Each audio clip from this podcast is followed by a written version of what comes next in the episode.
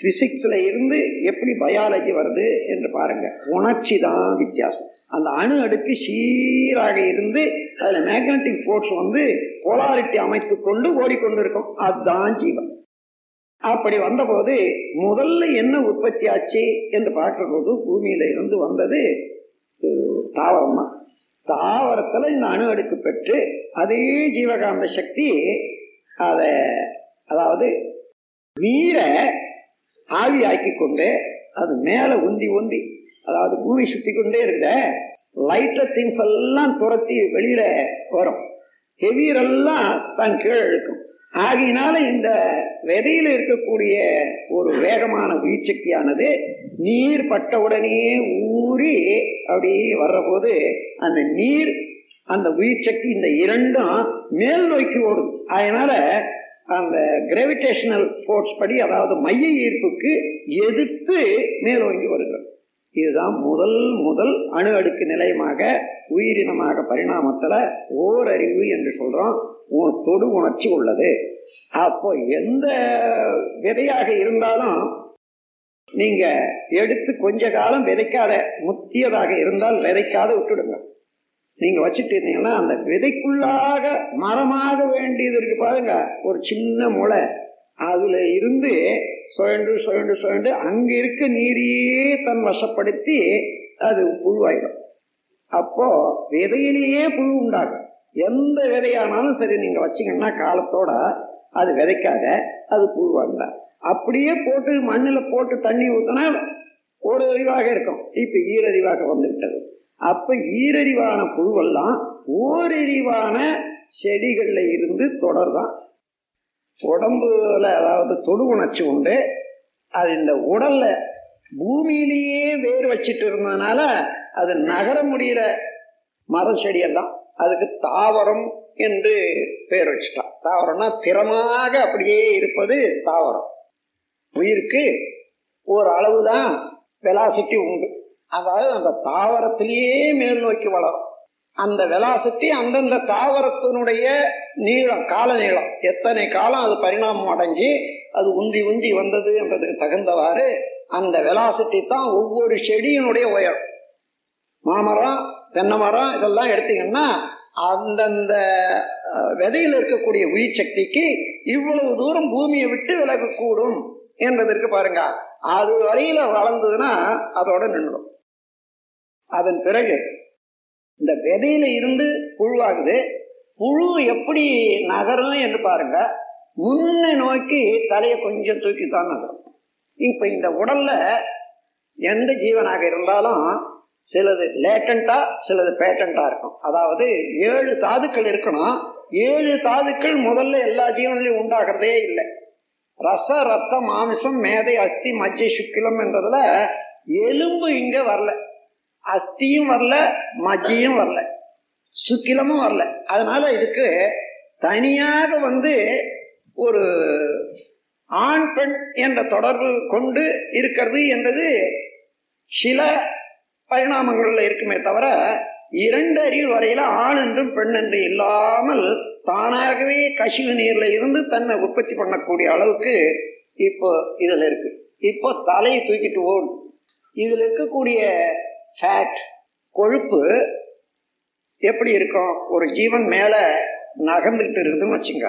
கொழுப்பு எங்கே இருக்கணும்னா கொஞ்சம் கொஞ்சம் கொஞ்சமாக மேல் மட்டத்து தான் கொழுப்பு வரும்.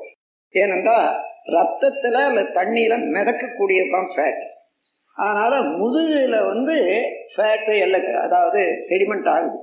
அப்படியே வர்றபோது அந்த ஃபேட்டில் இருந்து பிரியர் தான் கால்சியம். அது எலும்பு. அந்த எலும்பு எந்த இடத்துல ஃபேட் வருதோ அது அப்படியே அதை கவர் பண்ணிட்டே ஓடு மாதிரி கட்டும். அது நாலா வட்டத்துல இங்க வரக்கூடிய இதை போல உள்ள ஜீவன்கள்ல முதுகெலும்பா வரும். இந்த முதுகெலும்பா வர்றபோது முன்னோக்கி ஓடுது பாருங்க ஜீவன்கள். இந்த முன்னோக்கி ஓடுறதுனால இங்க இருக்கக்கூடிய ஃபேட்டு பின்னோக்கி ஓடுது. பின்னோக்கி வர வர வர வாளாக வரும்.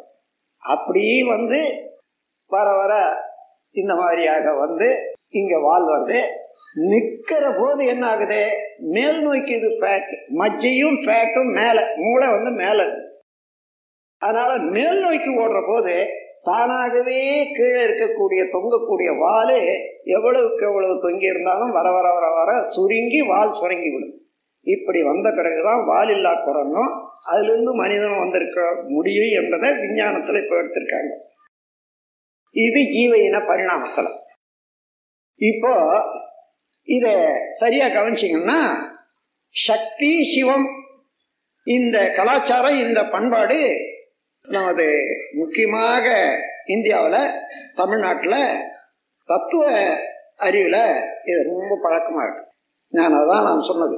சிவம் என்பது பூரணமாக இருந்த ஆதி அதிலிருந்து திணித்து ஒரு இடத்துல ஒரு எல்லை கட்டிய ஒரு சுழலாக வந்தது. சுழலாக இருக்கிறதே தவிர பொருளாக இல்லை அதுக்கு வந்து கெட்டி பொருளாக அல்ல. பலது சேர்ந்து இயங்குற போது ஒளி ஒலி சுவை மன தடுப்பதனால அந்த தடுப்பாக இருக்குதே தவிர எல்லாமே சுத்த வழிதான்.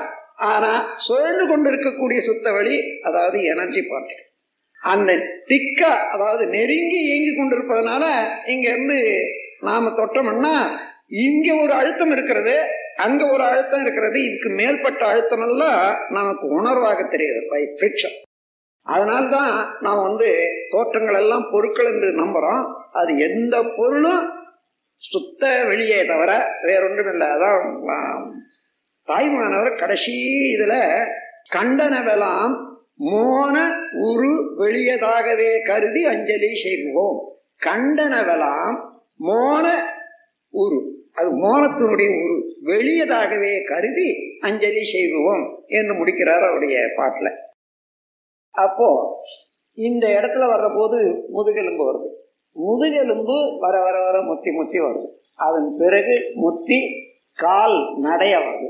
இங்கே வந்து எழுந்து நிற்கும் அதன் பிறகு வந்த பரிணாமம் தான் மனிதன் வச்சுங்க. இப்போ இந்த உடல்ல நடைபெறக்கூடிய நிகழ்ச்சிகள்ல அழுத்தம் ஒளி ஒலி சுவை மனம் என்ற ஐந்து வெளியேறணுமே. முதல்லயே இங்கேயே அதாவது தாவரத்திலேயே தொடு உணர்வு வந்துடுது. அதனால மேக்னட்டிக் ஃபோர்ஸ் வெளியாகிறதுக்கு அங்கேயே கருவி வந்துடுது தோல்.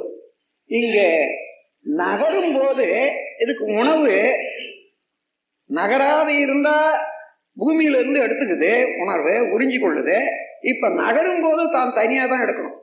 இதுதான் தாவரத்துக்கும் நகர்றதுக்கும்.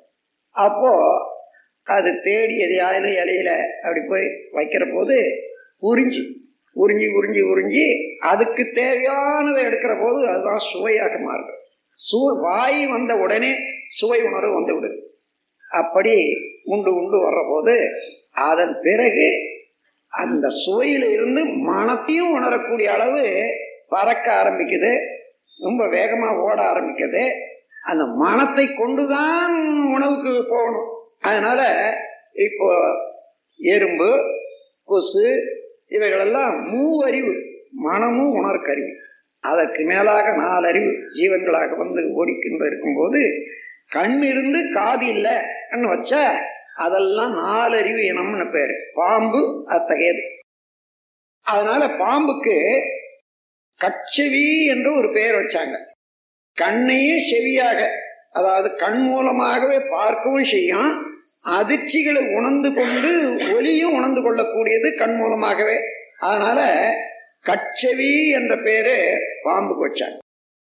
அதற்கு மேலாக செவியும் வந்து விட்டா ஐயறிவு அதாவது ஐய ஓரறிவு முதல் ஐயறிவு என்ற வரையும் கருவிதான் காரணம்.